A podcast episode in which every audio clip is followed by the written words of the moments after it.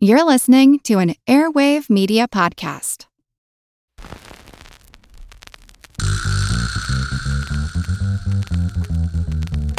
Her Money is made possible by Fidelity Investments. Together, we're encouraging you to always be in the financial front seat when it comes to your money. Discover how at fidelity.com slash front seat. Her Money comes to you through PRX.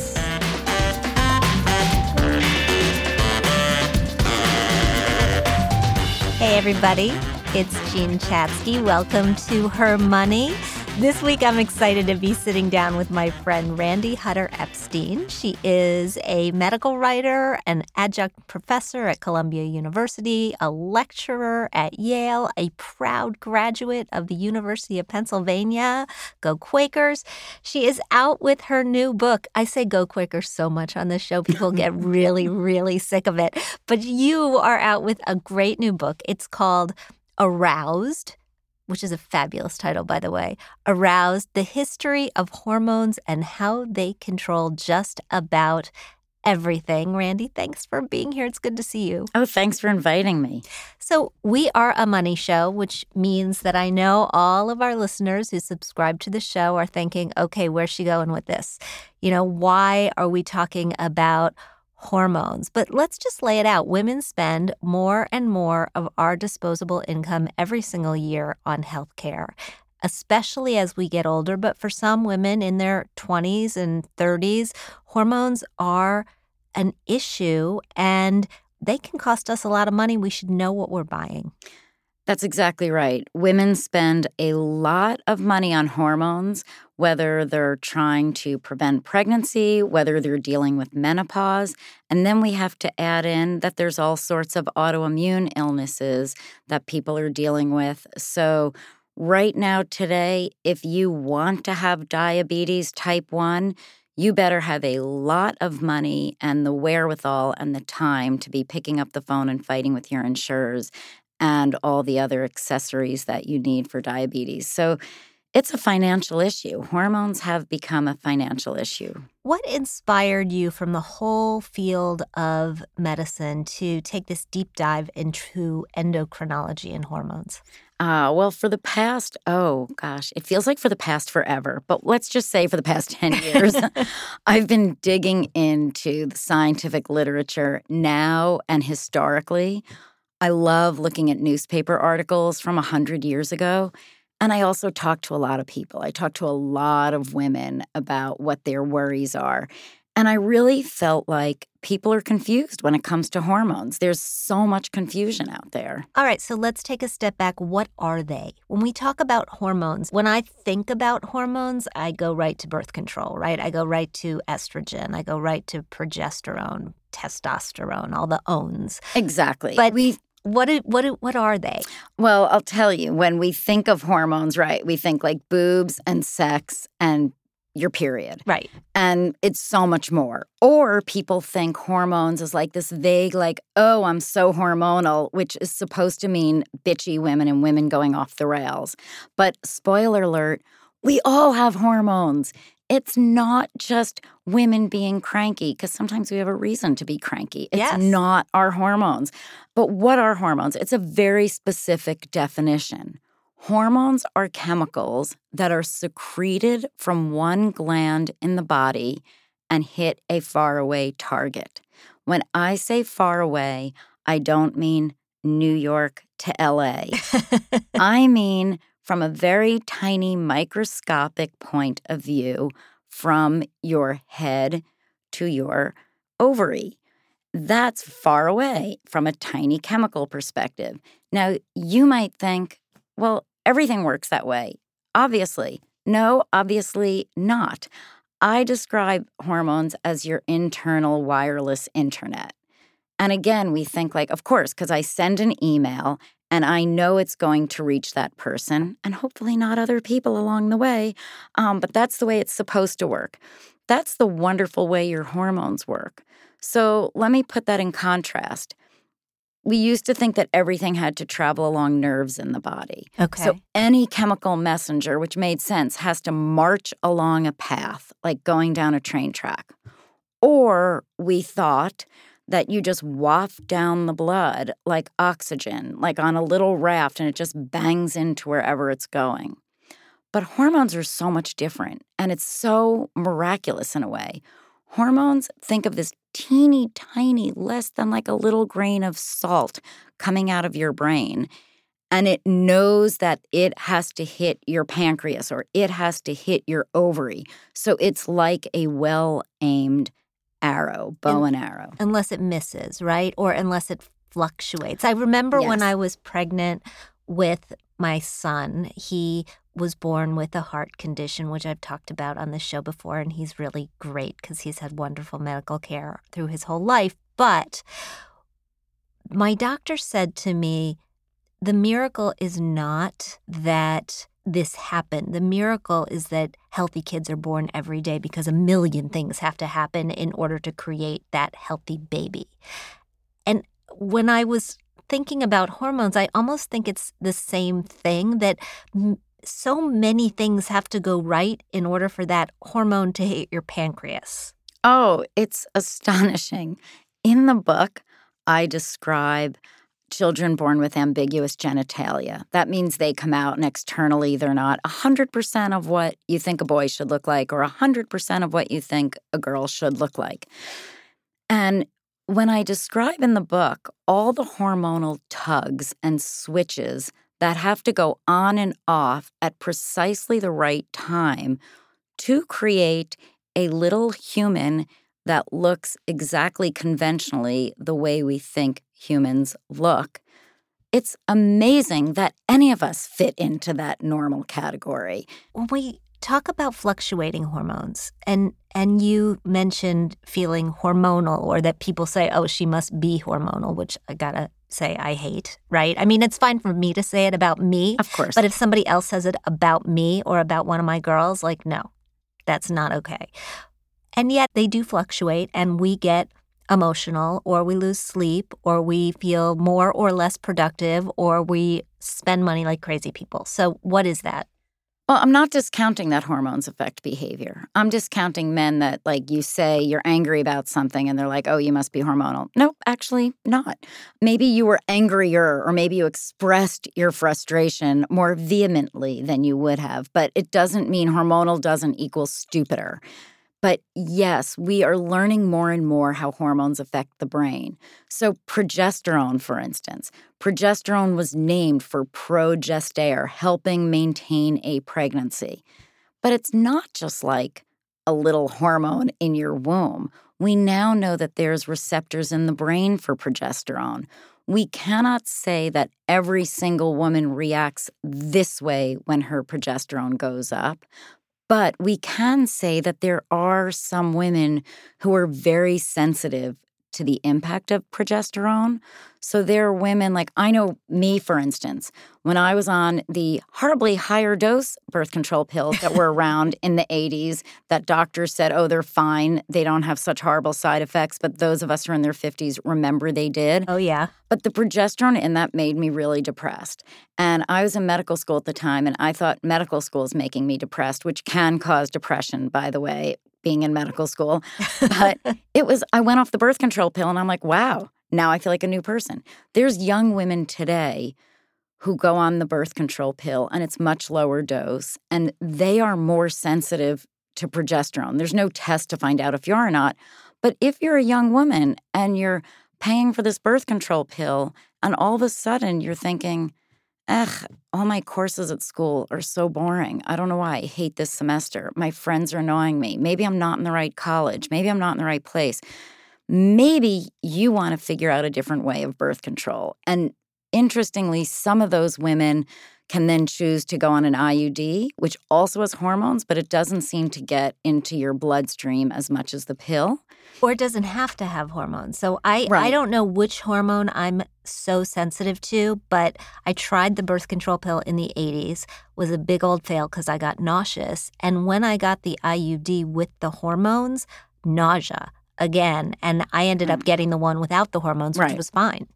Yeah, and so it's very personal. Like I know someone who just recently, young woman who went off the birth control pill because she seemed super depressed. And now is on the IUD with small doses of hormones and she seems fine on that. But yes, you can do then the non-hormonal route. But it's very it's so individualized, but I think what's important is women should be aware. You're paying money, you're going to the doctor, you're buying these hormones whether your insurance pays for it or not. If you're not feeling well, speak up. I want to get into that a little bit more. The cost, the insurance, discussing these things with our doctors. But before we do that, let me just remind everybody that her Money is brought to you by Fidelity Investments. And no matter what stage of life you're in, I feel like we're talking we're talking about every woman here from college to menopause, whether you are single or married or divorced, it is vital for all women to be actively engaged in their finances and their investments and their health care before it becomes a necessity. So know what you own, know what you owe, what your goals are, have a financial checkup at least once a year. That's what it's called when you're in your financial front seat, and you can learn more at fidelity.com slash front seat. I am with Randi Hutter Epstein, Dr. Randi Hutter Epstein, author of the new book, Aroused. Interesting, you went to med school and then you became a journalist, which, you know, I hope you didn't go into debt to go to med school because that would have been like not the best financial move. No, I probably would have been financially better off maybe doing something like cosmetic surgery, probably. Yeah. But um, I really felt that we need better medical communication. And maybe I'll help save people money. Maybe I'll yes. help. Right. I don't think I'm bringing in tons of money for myself. It's probably not the most financially secure way to go about your life writing books. But I think that my books can help people avoid spending money on things that they shouldn't. Well, there's a ton, just like there is a lot of financial illiteracy, a lot of things about finances that people don't understand. Healthcare is a big field of illiteracy. People don't know how to speak the language, they don't know how to talk to their doctors. Exactly. And I think that's a big issue. And getting back to the finances of it all, it's crazy when it comes to women's health still. Because, for instance, if you're a menopausal woman and you want to go on hormone replacement therapy, a mix of estrogen and progesterone, if you have a uterus, it's such a weird thing because you think everyone does. But if you've had a hysterectomy, you can go on estrogen alone. The progesterone just protects any chance that the estrogen would cause you uterine cancer. Anyhow, you go on those pills, and your insurance company, for most women, your insurance company is like, fine, we get it. What if, let's say, you've had breast cancer or you've had a history of heart disease or you just don't feel like taking the pills, but sex becomes uncomfortable after menopause and you decide, you know what, I've tried other things, but I want an estrogen cream. Guess what? Insurance companies tend, I mean, I'm not, I haven't talked to all of them, but I've talked to a lot of women. It's harder to get reimbursement for your estrogen cream. A man can walk into a doctor and say, Hey, I'm having trouble getting it up. And it's like, Oh, don't worry here. And the insurance will cover your Viagra. Well, it's not just that, it's the flexible spending accounts. So the Viagra, you can get reimbursed if you make a payment through your flexible spending account. But I went out to lunch with the folks who run FSA store, which is a place that only sells stuff that you can get reimbursement for through your FSA. So many products relating to women are not covered. They had a huge fight to get breast pumps covered. It should not be this way. No. So, a breast cancer expert said to me that she has found for many women after they've gone through chemotherapy, they don't want women on estrogen pills. They've found that women do not have problem getting coverage for their wigs for after chemotherapy, yet they have problem getting coverage for their estrogen vaginal cream so sex isn't painful. So let's sort of take it in stages. What do we do about, because I don't know that we're going to change the insurance companies, but we can start to talk to our healthcare providers about the cost of things, about comparing costs, about negotiating a better price, about understanding what the blue book value of these services actually are. You know, it's interesting, and doctors are having to educate themselves for the first time. When I went to medical school, we didn't learn anything about finances. We never thought about the cost of anything. You just wrote things or you sent patients, get an MRI, get this, try this drug. And even today, there's doctors that say, women will say, Well, how much is that mammogram going to cost me? And I was at a meeting with all these experts that said, We sound stupid, but I don't know the answer because we have such a complicated system that I have to say, I don't know. I don't know what your insurance is. I don't know who, if your employer has a better deal with Aetna than someone else who has a deal. So doctors like i don't know doctors who do mammograms sometimes are like i don't really know how much you have to pay. And that's a crazy system. It's like going to a store and trying to buy a couch and having the person there like i don't know.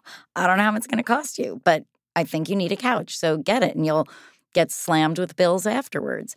So i think we need doctors and there, there is there's been a trend now for doctors to get mbas to learn more about finance and I think when it comes to women's health, women have to bring up these issues. And it starts with not the finance so much, but just bringing up the issues.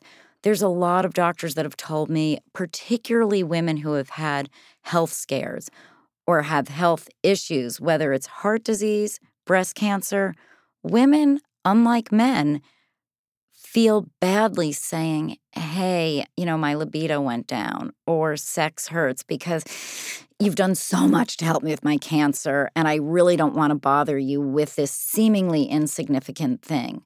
So, one is we need doctors to start asking women questions about their entire quality of life. And then we need women, if your doctor's not bringing it up, to bring it up. And then bring up how much is this going to cost me? And, you know, is there anything that you can do within your hospital system to figure out how I can get reimbursed? Because I think we need that pressure. And we can't, we know as women, you can't just like be picking up the phone individually. You need the backing of a healthcare system.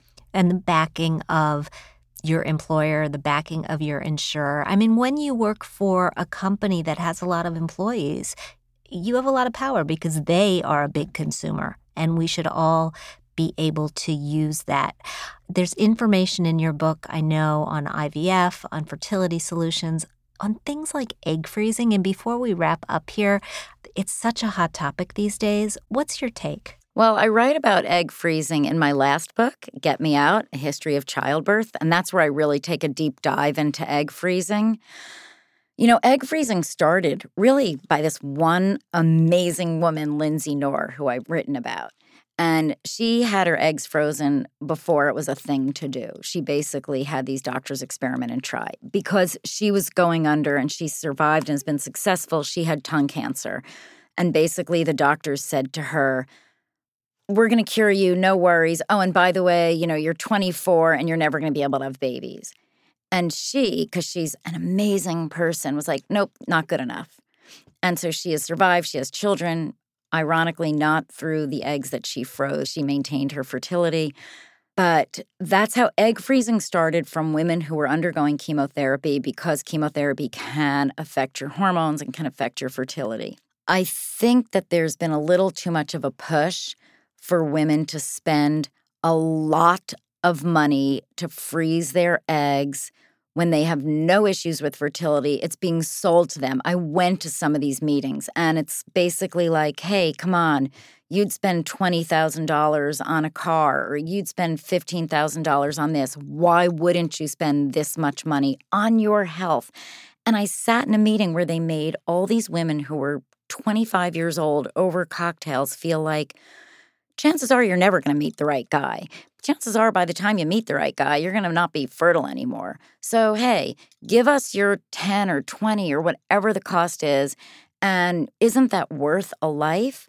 Well, there's a few things going on. One is that's a huge gamble. Right. And I think you're preying on women's fears.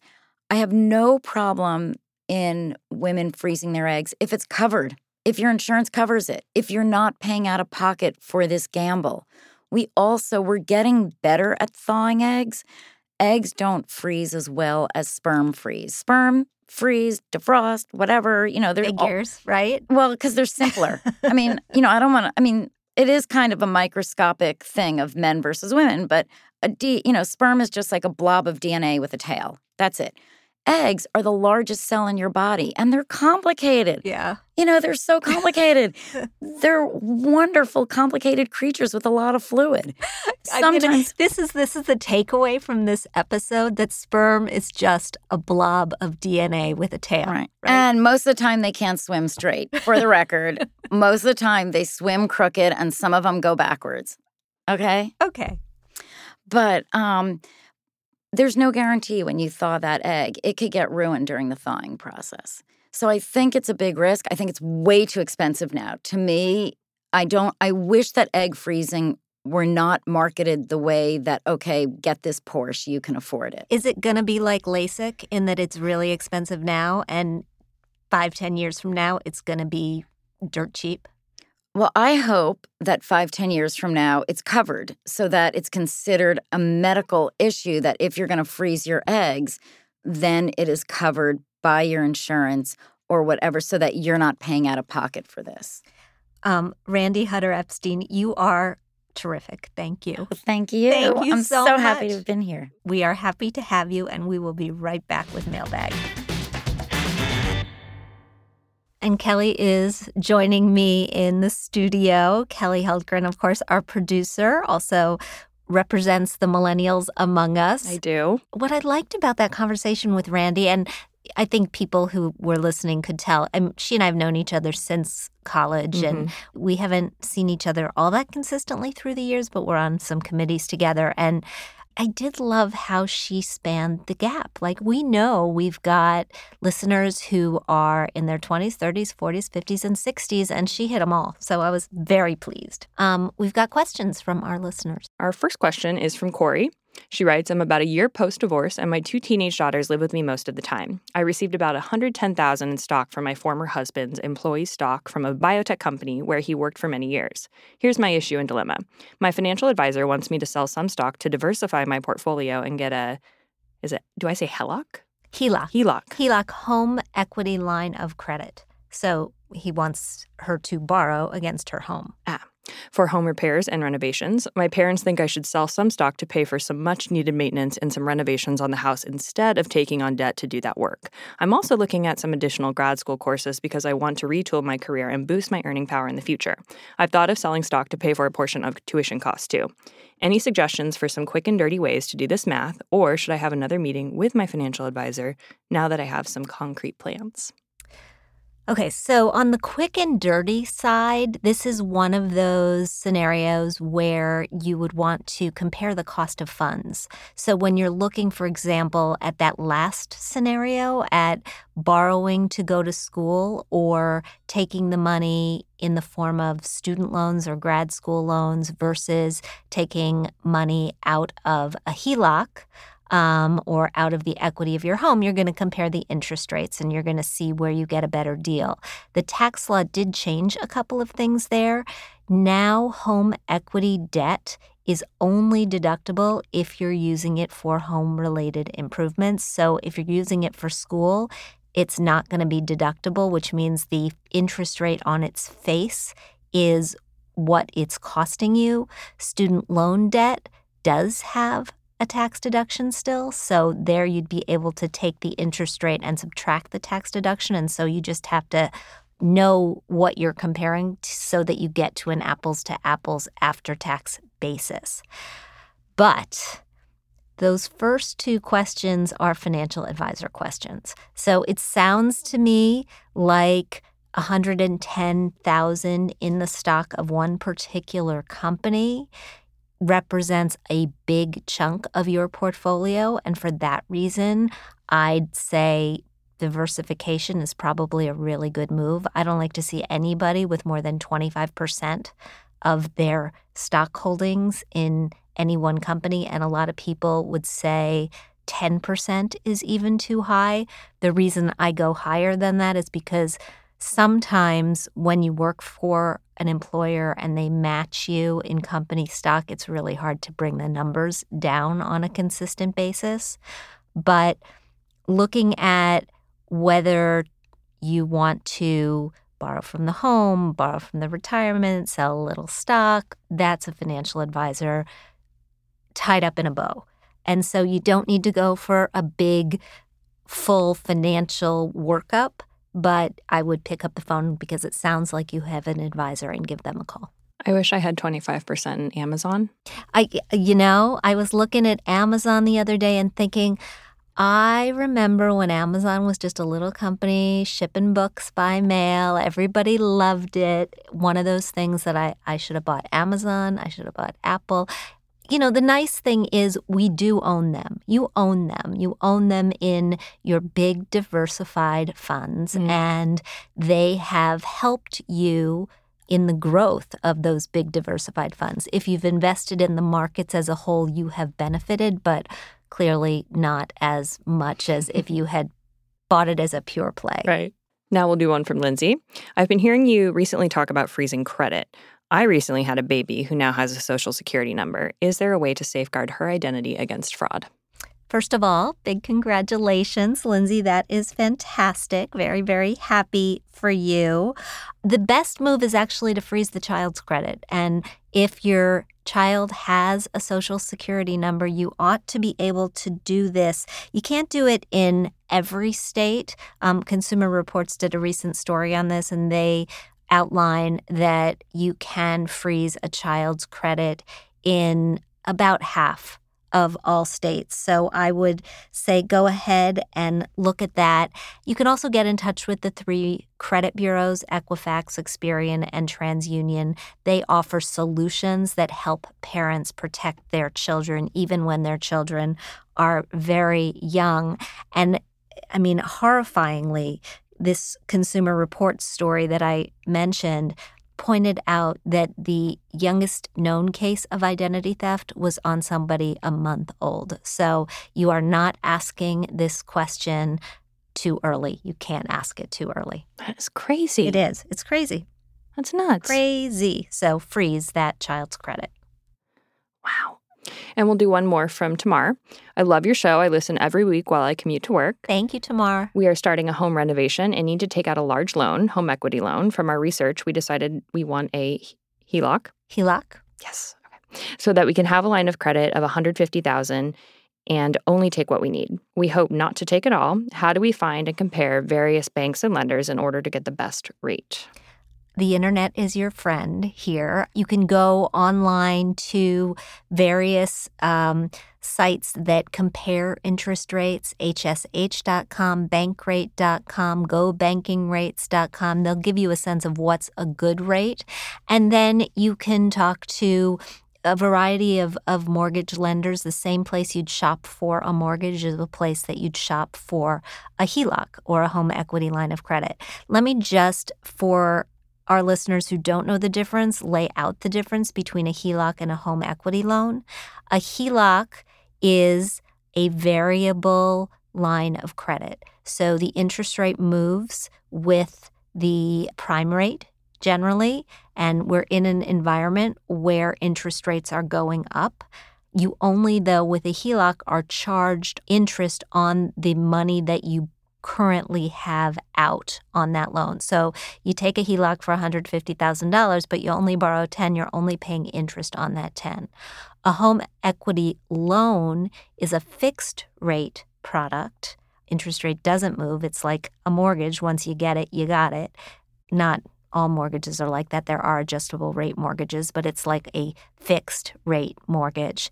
And you pay interest on the whole enchilada once you have the money out. So if you borrow $150,000, you're going to pay on the $150,000, even if 140 of that is just sitting in the bank. For people who are doing projects where they want to have access to money over time but don't need it all at once, a HELOC is the better choice. And many lenders are just not making home equity loans as much as they used to. HELOCs are generally the way to go. But just a little education on the home equity line of credit, home equity loan market. They're both forms of second mortgages. Okay, that was helpful. I didn't know Now the you- difference. now you do. Now I do. now you do. Well, thank you, Jean, and thank you everyone for your questions. Thanks, Kelly. And now, in our weekly Thrive segment, here's a question for you Could our friendships be holding us back at work? In a recent piece for Fortune, a writer named Malin Yen writes about chipsnetwork.org. And this is a site that she co founded to help women in tech, law, and policy grow their businesses by making the right connections with other women. Problem is, it did not exactly go as planned. Although the women who connected forged friendships, they didn't end up doing business together. Why not? Well, they were afraid that asking their friends for business would damage their relationships. They were afraid they'd take rejections too personally, and they became shy about making other pitches. The women who actually did get an ask from a friend said that it sometimes caused a problem in their relationship. Look, on the long list of things that women are great at, being a friend is one of them. Our friendships tend to be deeply personal and meaningful, so much so that taking an intimate relationship and trying to turn it into a business relationship can feel awkward. Yen gave some suggestions for how women can use the strengths of their friendships and open the door to more transactional business conversations. And the one that stuck out to me is to ask how you can help every time you meet with a woman, socially or professionally.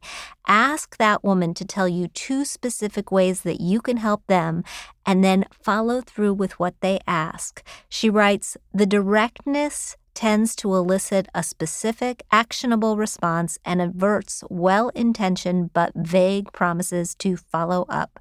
It also gives you permission to flip the tables and ask things in return.